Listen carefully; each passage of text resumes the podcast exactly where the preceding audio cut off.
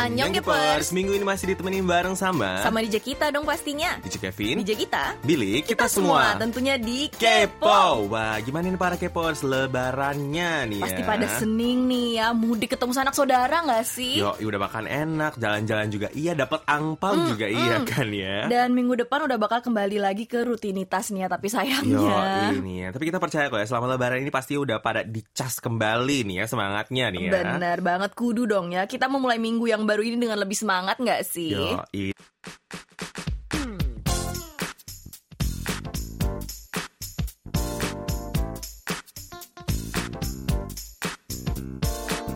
Kupas tuntas berita terbaru bareng sama D J kita di Info Selebritis. Kaen, mantan member Dalshabet, mengabarkan ke media bahwa ia akan segera menikah. Calon suaminya ini empat tahun lebih tua dari dia dan bukan dari kalangan selebriti. Mereka direncanakan menikah tanggal dua puluh tiga Juni yang akan datang. Katanya, semua member Dalshabet kecuali Woohee yang sedang sibuk promosi Unity ikut ambil bagian dalam foto bridal dia nih. Bersamaan dengan comeback mini album mereka Square Up, semua member Blackpink membuka akun Instagram pribadi mereka nih. Semua post pertama mereka merupakan behind the scene dari set lagu Tururut Tutu, dan dalam sehari mereka telah meraih satu koma lima juta followers loh.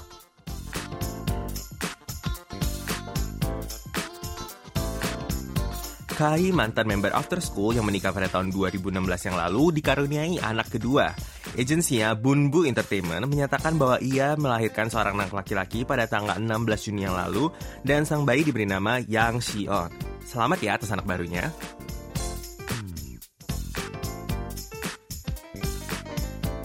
Twice yang baru saja comeback bulan April lalu sudah bersiap untuk comeback di bulan depan. Teaser ini dirilis pada tanggal delapan belas Juni yang lalu dengan tema Dance the Night Away dan memperlihatkan tanggal sembilan Juli jam enam sore waktu Korea Selatan yang akan menjadi jadwal rilisnya comeback baru Twice ini. Twice sendiri sedang dalam konser tour mereka yang berjudul Twice Land Zone dua Fantasy Park. Changmin Gomanjiki menjadi selebriti Korea pertama yang mengikuti Milan Fashion Week's Prada Collection. Dia mengikuti Prada dua ribu sembilan belas Spring Summer Collection Show dan menggunakan kaos printing dan celana dari koleksi tersebut. Selain itu, dia juga mengikuti Pitti Immagine Uomo sembilan puluh empat yang merupakan suatu acara menswear terbesar di dunia yang diadakan di Italia.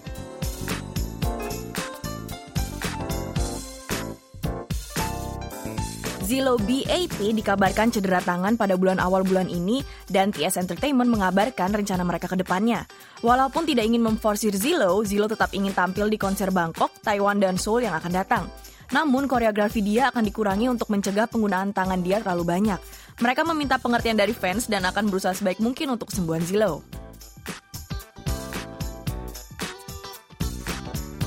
Dan sekian untuk info selebriti minggu ini. Dear D J,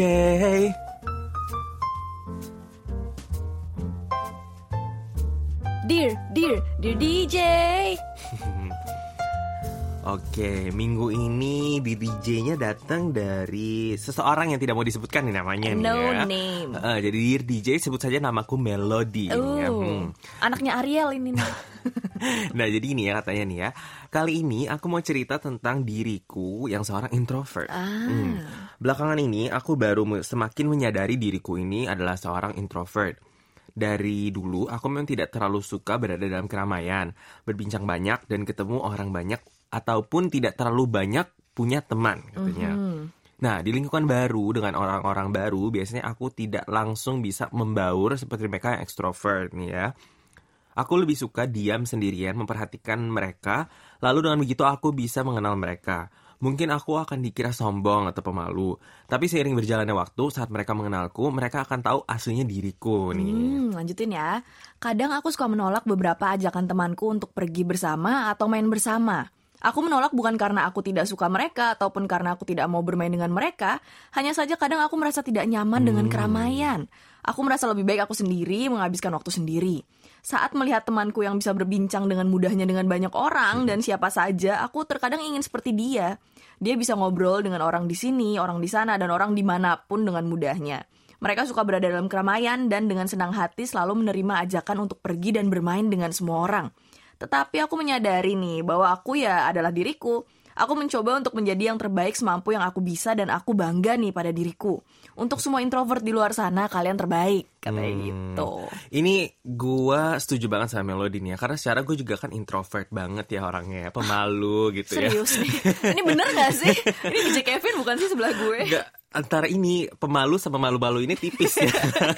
Kayaknya nih ya. Mm-mm. Nah kalau D J kita sendiri gimana nih? Kalau gue ini kayaknya banyak banget ya commenting satu kesamaan Mm-mm. juga dengan Melody dan gue. Mm-mm. Gue pun kalau misalnya diajak main kadang ah perlu banget ya di tempat rame, perlu banget ya gue keluar. Enaknya tuh kayak enggak, di kamar tapi sendiri, kalau itu, main, makan ayam gitu-gitu. Enggak, itu malas aja gak sih? Kalau menurut gue bukan introvert ya, malas. Bukan introvert itu sebenernya. Juga beda tipis tuh, introvert dan malas ya, ya. Mm. Uh, Tapi gue sih kalau gue justru uh, agak gak kayak gini sih. Gue tuh paling gak bisa yang namanya berada sendiri orangnya. uh, Kalau misalnya bukan gue di... introvert dong. uh, Ya itu doang ya beda gitu. Oke ah, oke okay, okay. Boleh boleh. Anyway, jadi gue tuh paling gak bisa yang namanya di dalam kamar sendiri gitu. ah. Itu gue yang kayak anxious gitu loh lama-lama. mm, Kayak aduh kenapa gue sendiri, kenapa gue sendiri. Nyari orang terus biasanya. ah. Nanti kalau weekend gitu nelfon, Eh May lagi di mana gitu kan. Biasanya gangguin bukan orang intinya. Bukannya selalu ya, hampir setiap hari. Selalu gangguin orang gitu. Jadi gue tuh kayak, gue kayaknya setiap hari misalnya gue gak ada kelas, gak ada apa, gue mesti ke kafe kayak gitu loh. Kayak hmm, mesti keluar gitu loh. I see, I see. Gak bisa kayaknya seharian di rumah doang. Kalau gue malah seneng banget gitu, gak tau kenapa di kamar terus kayak apa namanya, hmm. lebahan aja gitu di kasur gitu. hmm. Kayaknya ya, nyaman. Malas kali itu bukan? Iya itu malas ya. Jangan ditiru ya guys. Kalau D J Gita sih gue dari awal pertama kali ketemu sih gak introvert sih kalau menurut gue ya. Sebenarnya anaknya bawel-bawel juga gitu loh. Malas aja, malas keluar gitu ya. Soalnya di, kalau dia kan ini ya anak S dua biasa gitu. Capek saat ini ya. Aduh. Weekdays udah diperas sama profesor soalnya kan ya. Kayaknya gue pekerja keras banget gitu di week, di weekdays gitu ya. Padahal nggak nggak juga sih. Mm, ya begitulah ya. Nah ya jadi ceritanya si Melody ini mau cerita aja tentang dirinya nih ya. Jadi dan terakhir kan dia bilang semua untuk semua introvert di luar sana kalian terbaik nih. Jadi memberikan semangat buat kalian yang introvert semua nih ya. Bener banget. Tapi bener juga sih bukan karena kalian iri dengan seseorang uh, kalian harus merubah diri kalian. Enggak juga sih kalau menurut gue ya. Enggak banget nih ya. Tapi emang itu diri uh, diri kalian gitu. Jadi ya betul. Embrace aja gitu. Betul. Bangga dengan diri sendiri. Dan itu mungkin memang jadi charming point kalian. Benar kan? Sekali. Begitu. Kalau bahasa Koreanya meryok pointe mm-hmm, ya. Meryok pointe. Nah mm-hmm. Dan sayangnya cuma ada satu di D J langsung untuk minggu ini ya. Masih pada mudik ya. Iya, gue rasa masih pada mudik ya. Udah lah, gak apa-apa lah ya, gak apa-apa. Uh, kita pasti percaya minggu depan banyak lah ribuan yang masuk. Iya. Ya. Dan sekian untuk di D J minggu ini ya. Dan jangan lupa banget nih habis kalian pulang mudik untuk berpartisipasi minggu depan hmm, ya. Jangan bersemangat menulis diri D J. Yes. Cerita tentang uh, kalian uh, pengalaman yes. mudik kali ini mungkin gitu hmm, kan ya. Boleh hmm. banget, kita bacain kan nanti. Yo, ya. Iya. Jadi kita tunggu cerita-cerita menarik dari kalian semua. Kirim email lewat email kita di Indo Indonesia at kbs dot co dot k r dan Facebook message kita juga yang malas buka email nih bisa kirim lewat Facebook message. Mungkin ada satu pengalaman-pengalaman yang terjadi saat kita mudik atau misalnya lebaran gitu. Iya. Kan yang ada yang kesel atau gimana dan pengen dicurhatin bisa aja langsung mm. ya. Uh.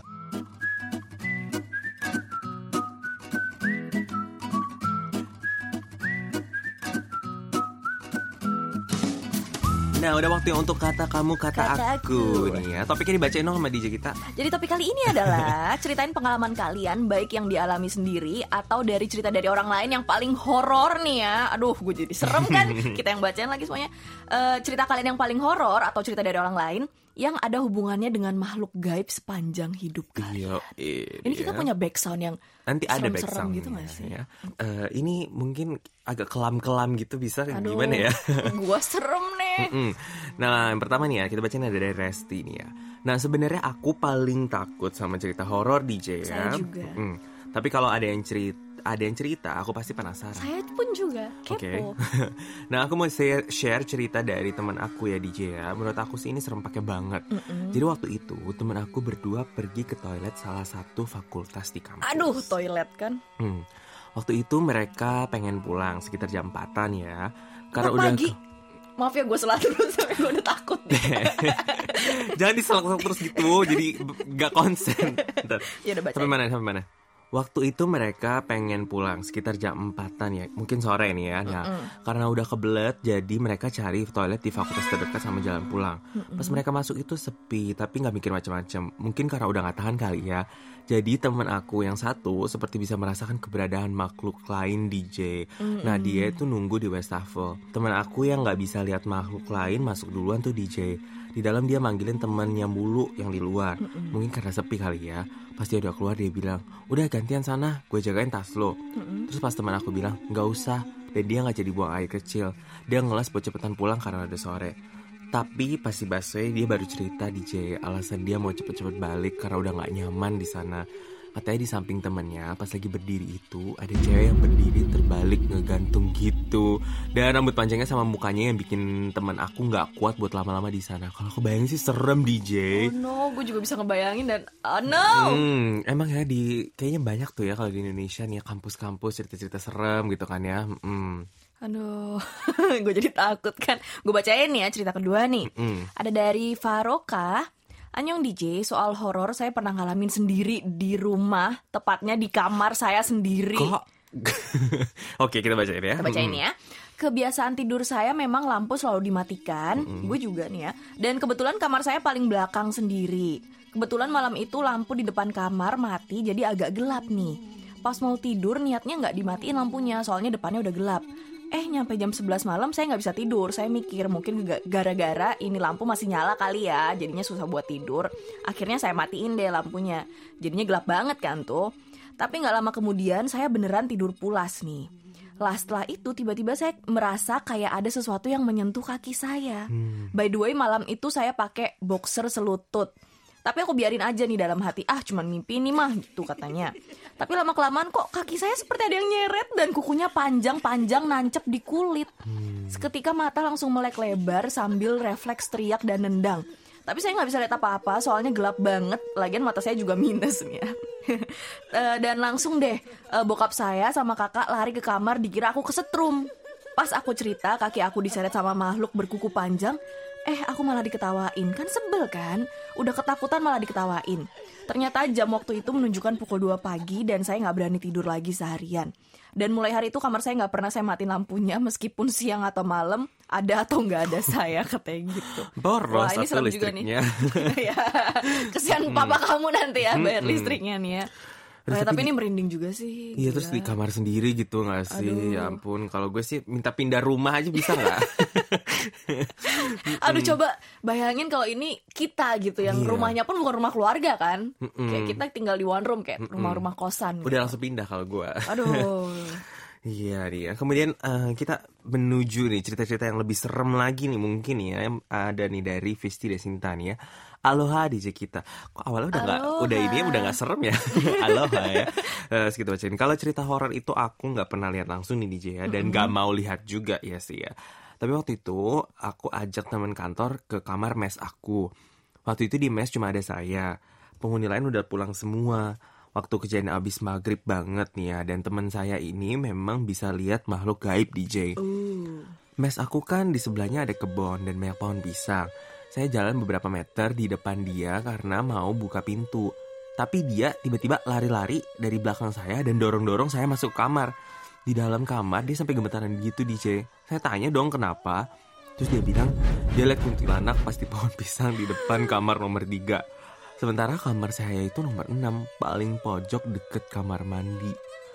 Jadilah saya ikutan panik karena teman saya sampai gemeteran dan baca doa. Nggak lama setelah dia baca doa, atap kamar saya kayak ada nginjek-nginjek gitu D J. Serius? Kan atap kamar saya dari seng. Suaranya sampai berisik banget nih ya. Teman saya tuh nggak berhenti baca doa. Pas saya mau salat maghrib baru deh agak tenang kami berdua. Takut mau turun keluar mes karena harus lewatin pohon pisang itu loh D J ya. Tapi saya dan teman saya nekat daripada sendirian di mes. Pas besokannya teman kantor lain juga cerita lihat pocong di tangga turun dari mes. hmm. Berdiri disco dengerin D J ya. Saya sempet spooky mau ke mes kalau udah malam dan sendirian. Jangan sampai dia ngalamin kayak gitu lagi hmm. nih katanya nih ya. Lu oh ya tiba-tiba gue jangan eh, nanya gue yang serem-serem. Enggak, lu ada gak temen yang bisa lihat makhluk-makhluk gitu? Ada sih, ada, ada ya? Beberapa teman gue yang bisa ngeliat. Jadi hmm. uh, waktu itu juga pernah punya cerita di mana jadi um, kakak kelas gue ada yang uh, meninggal gitu. Hmm. Terus gue kan anak marching band gitu kan. Hmm. Jadi pas di pemakamannya kita semua main marching band. Terus ada teman gue yang bisa ngeliat, dia kayak ngeliatin kita dengan gembira gitu di sana. Oh, gitu. Gue agak merinding-merinding takut yeah. gimana gitu ya. Tapi, tapi, tapi dia gembira tapi ya. Tapi dia gembira, hmm. maksudnya ya ada yang melepas gue pergi hmm. gitu. Oh kayaknya. Gitu.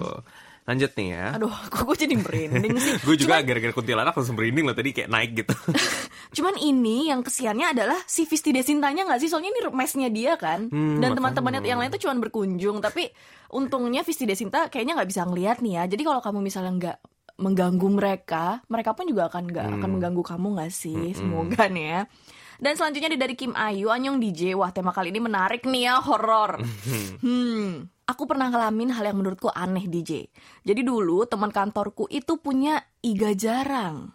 Uh, jadi konon katanya kalau iga jarang itu bisa merasakan makhluk gaib dan sering kerasukan. Okay. Sama kayak temanku ini, mejanya di sebelahku dan dia sering banget kemasukan nih, D J.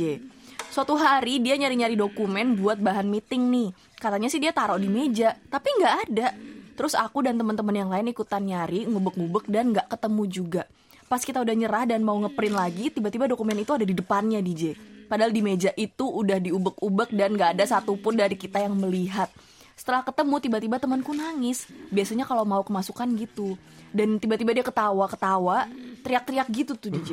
Setelah dia sadar, dia bilang dokumen tadi emang diumpetin sama makhluk halus. Mereka marah karena toiletnya kotor dan mereka nggak suka kalau lihat kita buang sampah sembarangan, katanya gitu. Kok serem ya, gue hmm. langsung, maksudnya kalau ya gue merinding, bulu kuduk gue agak naik nih hmm. sebenarnya. Nggak, maksud gue tadinya gue pertama ya udahlah bisa aja gitu ya dokumen hilang ya. Tapi begitu dia bilang katanya temennya sampai kerasukan, itu gue serem sih. Iya nggak hmm. sih? Hmm. Lu pernah nggak lihat kayak gitu-gitu juga? Hmm. Temen kerasukan atau gimana gitu? Jujur gue pernah lihat juga. Oh, lu pernah lihat juga? Karena sekolah gue kan sekolah gue itu spooky ya? Itu spooky, cukup spooky kan, dan udah dibangun dari lama banget. Hmm. Jadi ada beberapa yang pernah kerasukan apalagi, dan again gue anak marching band dulu hmm. dan gue uh, sering banget latihan sampai jam enam malam, jam delapan malam, dan itu udah gelap banget gitu loh, sekolahnya, kampusnya udah gelap banget, dan sering gitu gara-gara udah capek kan, udah capek belum makan malam. Iya gitu deh, banyak-banyak yang masuk-masuk gitu. Oh, jadi kalau capek belum makan itu termasuk ya? Gak tahu, kayaknya gitu ya, karena pas jam-jam itu aja gitu. Apalagi hmm. jadi pas latihan marching band juga, gak hanya di sekolah gue pun, kita tuh sering latihan di kayak di apa sih namanya, di hall-hall yang sudah tua, hmm. yang dulu-dulu sering dipakai untuk latihan kepolisian gitu-gitu hmm. loh. Jadi banyak debunya apalah, terus hmm. ya gitu deh. Bahaya ya, tempat-tempat seperti itu uh-uh. nih ya. Nah, kemudian selanjutnya nih ada dari Kanti Rizky Mulyantari nih ya. Hai D J, gimana kabarnya? Semoga selalu sehat ya. Aku pernah diceritain nih sama kakak iparku. Katanya kakak iparku dari Lekalongan kan nikah. Setelah menikah, besoknya si pengantin baru ini ke pasar. Nah, yang pengantin ceweknya ini masuk ke pasar, sedangkan pengantin cowoknya ini nungguin di tempat parkir motor. Mm-mm. Setelah sejam kok si pengantin ceweknya ini gak keluar-keluar dari pasar. Merasa ada yang janggal. Terus si pengantin cowoknya ini menyusul ke dalam pasar itu. Terus dicari-cari juga gak ketemu. Nah, si cowoknya ini pulang ke rumah dan menceritakan apa yang terjadi pada keluarganya. Setelah itu keluarga pergi ke orang pintar. Katanya orang pintar itu sih si ceweknya ini masih hidup dan bakal balik lagi ke dunia manusia, tapi dalam waktu yang lama. Dan ternyata si ceweknya itu, ternyata si ceweknya ini tuh masuk ke pasar alam gaib gitu. Mungkin waktu itu gerbang alam gaibnya pas lagi kebuka. Menurut orang pintarnya, setelah tiga tahun berselang, ternyata si cewek ini pulang lagi ke rumah suaminya. Dan dia merasa sangat tersudut karena suaminya ini sudah menikah lagi. Padahal menurut si cewek ini, dia baru pergi ke pasar cuma sebentar doang. Tapi di dunia manusia ternyata udah tiga tahun dia pergi gitu, D J. Hah? Memang kadang gak masuk akal ya. Cuma memang kita hidup berdampingan dengan makhluk-makhluk gaib ini setiap waktu kan ya. Tinggal bagaimana kita bijak dan menyikapinya. Hah, ini serius? Gue serem sih kalau ini ya. Ini kayak film Silent Hill itu gak sih? Iya. Yang ada di- dimensi lain gitu. Hah? Iya, yang katanya pesawat hilang lah terus muncul lagi gitu-gitu gak sih? Dan ini beneran terjadi gitu sama seseorang gitu kan. Oh my god. Dan di Indonesia Indonesia gak sih ini berarti? Hmm, ini spooky ya, ya ampun. Wow. Hmm, serem ya, gue langsung speechless loh. Tapi pengantin ini. Cowoknya kok gak nungguin sih? Padahal udah tahu, udah dikasih tahu gitu sama orang pinter. Kan sebenarnya cowok masih hidup. Kan dia bilang dan... lama, ya lama kalau ya. Misalnya lima puluh tahun gimana? Gue nungguin lima puluh tahun. Iya gak mungkin, sih, kan? Cuman masih tiga tahun gitu langsung menikah hmm, gitu. Anyway. Hmm. Ya. Dan selanjutnya nih ya, ada dari Novi Eka Setiani. Halo D J, wah dalam rangka apa nih bahas yang horor-horor? Aku mau cerita pengalaman aku sendiri nih ya, oh. D J, pengalaman sendiri nih. Jadi waktu itu aku emang pernah dengar kalau di rumah aku tuh suka ada anak kecil yang berkeliaran gitu. Karena aku nggak pernah ngalamin sendiri, lihat atau ngerasain keberadaan anak kecil itu, ya jadi aku nyantai aja. Tapi suatu hari, tepatnya pas menjelang subuh, aku tuh kayak kebangun gitu, D J. Tapi tetap masih di tempat tidurnya, terus di kamar aku juga. Aku dengar ada suara anak kecil yang uh. lagi lari-lari di rumah aku, D J. Aduh. bolak-balik gitu. Awalnya aku kira mimpi, tapi pas didengerin lagi suaranya beneran ada. Terus pas satu malam aku tidur, aku juga pernah ngerasain ada anak kecil yang ketawa-ketawa di samping aku sambil colek-colek badan aku gitu. Oh no, mau bangun tapi susah. Dari situ aku mulai percaya D J, mungkin memang makhluk itu ada. Tapi selama dia gak ganggu, aku sih gak apa-apa, katanya gitu. Hmm, ini Duh, speechless ya. Gak, gue tuh paling gak bisa deh kalau di rumah sendiri itu kayaknya. Halo. Kenapa gitu ya, kasih ya. Apalagi lo lagi tidur gitu, diganggu-ganggu gitu kan ya. Mungkin lo lagi tidur dicolek no, gitu, hidungnya dicolek gue gitu kan. Gue gak mau banget ngebayangin, oh my god. Nah kemudian selanjutnya ya dibacain ya, dari May Konsa nih ya. Pas kuliah aku pernah tinggal di asrama, di daerah Pringgo Kusuman, Jogja. Asrama itu gabung sama kelas buat sekolah kalau siang hari. Bangunannya lawas banget kayak peninggalan jela- Belanda. Oh. Satu kamar yang luasnya bisa buat main bulu tangkis ini cuma diisi dua sampai tiga orang. Oh. Tiap aku tidur, aku kena sleep paralysisnya. Selalu mau itu tidur siang atau malam. Rasanya di samping ranjangku ada nenek-nenek. Dibanding sosok lain yang paling sering kelihatan itu nenek-nenek. Hmm. Ibu asrama aku juga pernah didatangi sosok yang menyerupai keluarganya. Dan temanku pernah diganggu perempuan. Pas dia cuci muka tengah malam. Aduh. Jadi kamar mandi itu jauh dari kamar. Kita harus menyusuri lorong panjang, keluar halaman tengah yang ada pohon-pohonnya. Dan kamar mandi ada di depan kelas. Aduh, ini spooky banget. Pas dia cuci muka, di sampingnya ada perempuan. Yang jelas itu bukan teman asrama, tapi sosok gaib. Tapi iya sih, gue juga ingat tiba-tiba. Kalau misalnya emang rumah-rumah zaman dulu tuh gak tau kenapa toiletnya tuh jauh, jauh gitu dari mana-mana, selalu harus melewati lorong lembah mm-hmm. dan pegunungan. Dan apalagi kalau sekolah kan biasanya yeah. kayak lorong-lorong-lorong sekolah di ujung gitu kan sih. Terus kayak Bener misalnya banget. gue inget banget gitu karena sekolah gue juga peninggalannya peninggalan bekas-bekas mm-hmm. itu kan lama gitu kan. Jadi emang tua banget terus kayak di ujung gitu. Sama sih kurang lebih sama sekolah mm-hmm. terus kayak gelap-gelap gitu kan. Aduh. Gak pernah nemu toilet yang ada di tengah-tengah kelas-kelas gitu ya. Jadi yang terang gitu bendera enggak ada. Pasti selalu di pojokan ya. Make sense sih. Mungkin yeah. bau septic tanknya kenapa lah bla bla bla. Cuman itu yang bikin horor gitu ya. Iya makanya nih ya. mm. Dan selanjutnya dari Irali. Halo D J, pengalaman paling horor itu pas aku umur sebelas sampai dua puluh satu tahun. Wah ini range umurnya tahun, agak ya. jauh nih ya. mm-hmm. Jadi waktu S D kelas lima aku masuk rumah sakit dan dirawat sekitar empat hari. mm-hmm. Setelah keluar dari rumah sakit aku langsung bisa melihat makhluk-makhluk gaib gitu. Oh gede banget ntar. Oke okay. Hampir semua makhluk gaib sudah aku lihat. Yang sering lihat Mbak Kunti dan Mas Poci sih. Dan dia nulis hehe loh di sini. Kita udah ketakutan, dia masih nulis hehe. Bahkan setiap malam Mbak Kunti sering panggil nama aku. Dan kalau aku pulang malam sekitar jam dua belas sampai satu malam, dia sering ikutin aku dari ujung gang sampai depan rumah. Ikutinnya pun horor, teba, terbang liuk kanan kiri di atas aku. Hah? Hah? Okay. Pernah suatu malam sekitar jam sebelasan aku teleponan sama uh, teman di depan rumah. Dan itu ditemenin dua makhluk itu. Oh my God. Karena hmm. depan rumah aku memang agak horor, kebun yang tidak terurus. Jadi selama teleponan kurang lebih setengah jam Mbak Kuntinya nungguin aja. Mas Pocinya udah gak nungguin lagi katanya. Semakin lama posisi mbaknya deketin aku. Karena udah mulai gak enak jadi aku putusin masuk rumah aja. Setelah itu aku keluar lagi untuk cek, mbaknya udah gak ada. Sebenarnya masih banyak cerita horor lainnya yang aku alami sendiri. Karena hampir sepuluh tahun aku bisa melihat makhluk-makhluk gaib. Awalnya emang kaget dan takut banget. Tapi saking banyaknya kejadian horor sampai aku terbiasa dengan kehadiran mereka yang suka tiba-tiba muncul di depan aku. Kadang pura-pura aja gak lihat biar gak diikutin. Alhamdulillah sekarang udah jarang banget lihat dan rasain kehadiran mereka. Tepatnya setelah aku pindah rumah dari wilayah itu dan sekarang tinggal di wilayah baru.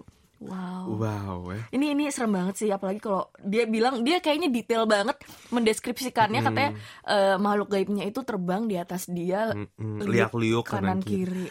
Uh, terus dia kayak udah ini ya, akrab banget ya Mbak Poci. Iya. Ini ya Mbak Kunti sama Mas Poci nih manggilnya. uh, Si Mbak itu sama Mas itu uh, nih ya. Iya, sopan juga Irali ya. Udah saking seringnya mungkin uh, lihat uh. ya, udah terbiasa nih ya. Tapi, Tapi iya. ya ya let's hope uh, mereka berdua, maksudnya si makhluk gaib itu menjaga mereka, menjaga si Irali hmm. kali ya. Nah, ya mungkin ya. Tapi uh, uh. dia kan bilang katanya udah nggak sering lihat nih ya, karena uh, udah pindah rumah. Mungkin masa dari rumahnya itu benar itu dari si kebun itu. Iya. Itu itu apa kediaman mereka berdua itu. Makanya, ya. Mm. Anyway, udah banyak banget ya cerita-cerita yang panjang dan yeah. memang spooky-spooky semua. Ini sukses nih ya. Untuk bikin bulu kuduk gua uh, berdiri nih ya. Sebagai orang yang membaca juga nih Mm-mm. ya.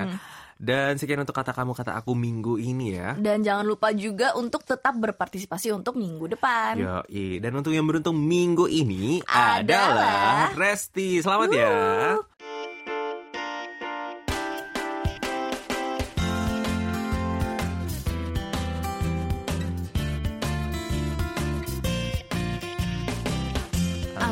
Annyeong. Annyeong Niji Kevin, Niji Gita, apa kabar? Baik dong pastinya, lo sendiri apa kabar nih? Gue juga baik-baik aja. Ya pasti baik lah lo dia mah. Nggak usah ditanya. hmm. Seneng nih soalnya udah mau liburan musim panas. uh, uh, Pasti udah banyak plan nih ya lo liburan kali ini pasti nih ya. Enggak kok, enggak belum ada. Boong. Padahal pasti udah ada deh. Minggu depan gue ke ini, ke Hongkong gitu kan. Anyway makanya kemarin gue ngajakin kan, ayo makanya kita hmm. pergi bareng gitu. hmm. Kemarin sih kita juga habis dari Jeju kan. Seru banget ya. Seru banget ya. Seru banget. Seru banget ya, tanda kutip serunya nih ya. Jadi gue ke Jeju kayak work trip gitu ya guys. Sama bukan profesor holiday. Ya Maci mendingan gak usah pergi sih sebenarnya. Tapi kan lo makannya seafood iya enak-enak sih nih ya. Mewah semua. Mewah banget sih kelihatannya ya. Yo, mm. Anyway nih, untuk minggu ini mau cerita apa nih Mel? Oke, jadi hari ini gue mau cerita tentang Blackpink Area uh. Square Up. Blackpink in your area gitu ya. Yo, bacanya harus kayak gitu dong.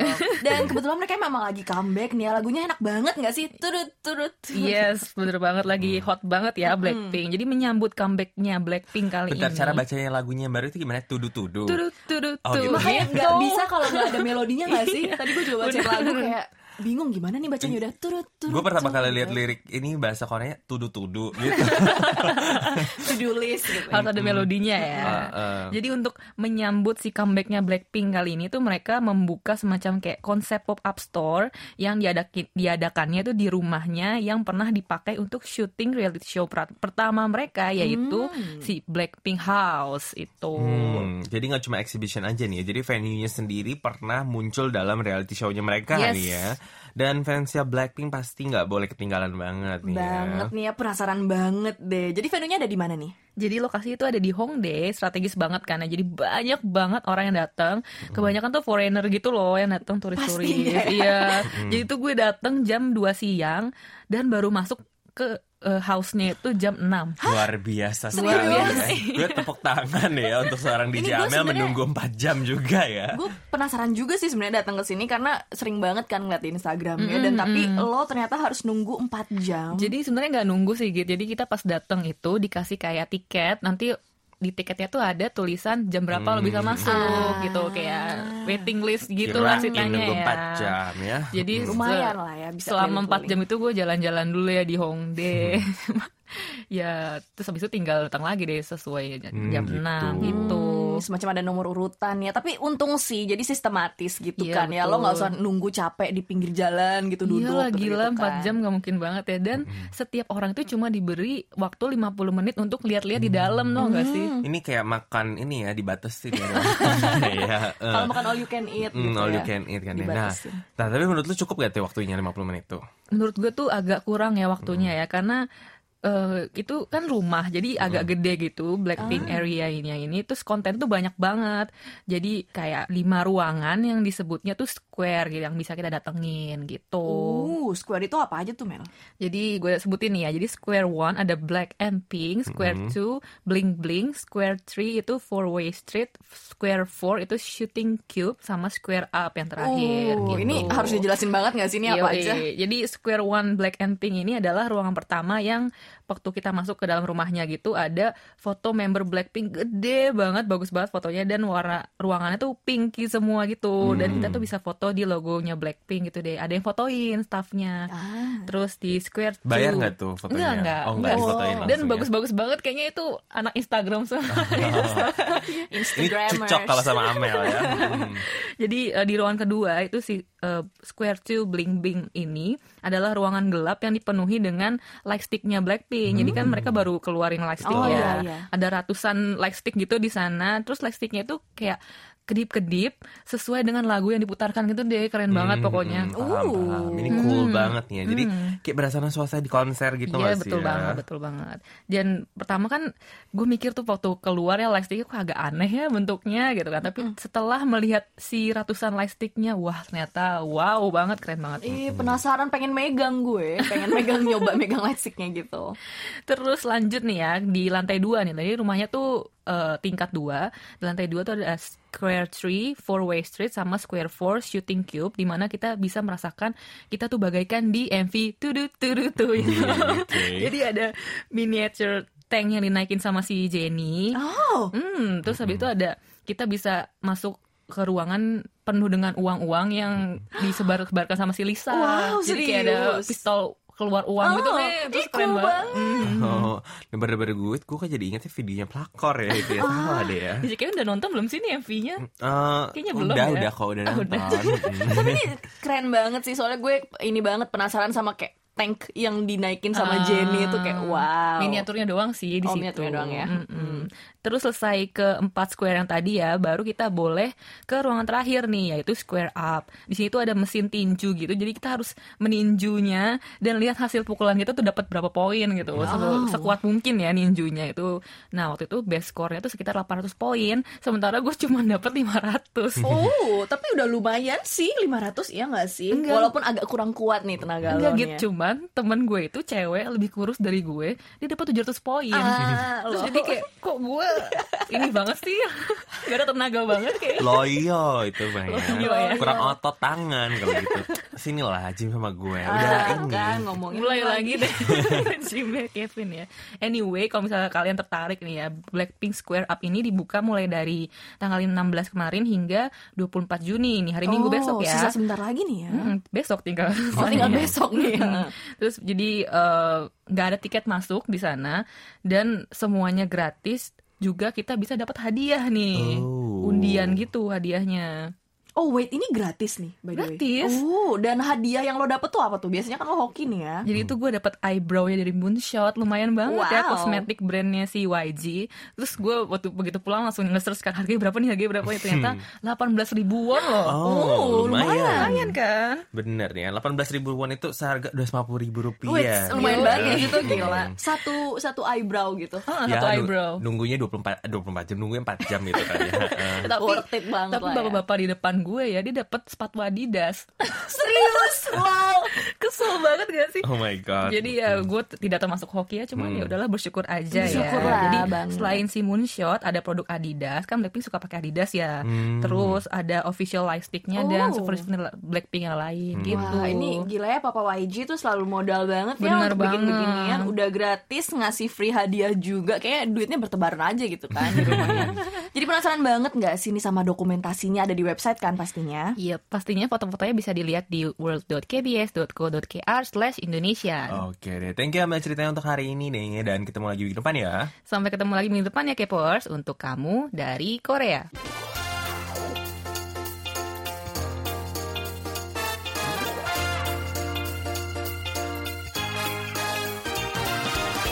Dan udah waktunya untuk closing Kepo minggu ini. Jangan sedih karena kita akan seperti biasa menyapa Kepoers minggu depan. Sampai ketemu lagi minggu depan ya para Kepoers. Dan tetap Kepo.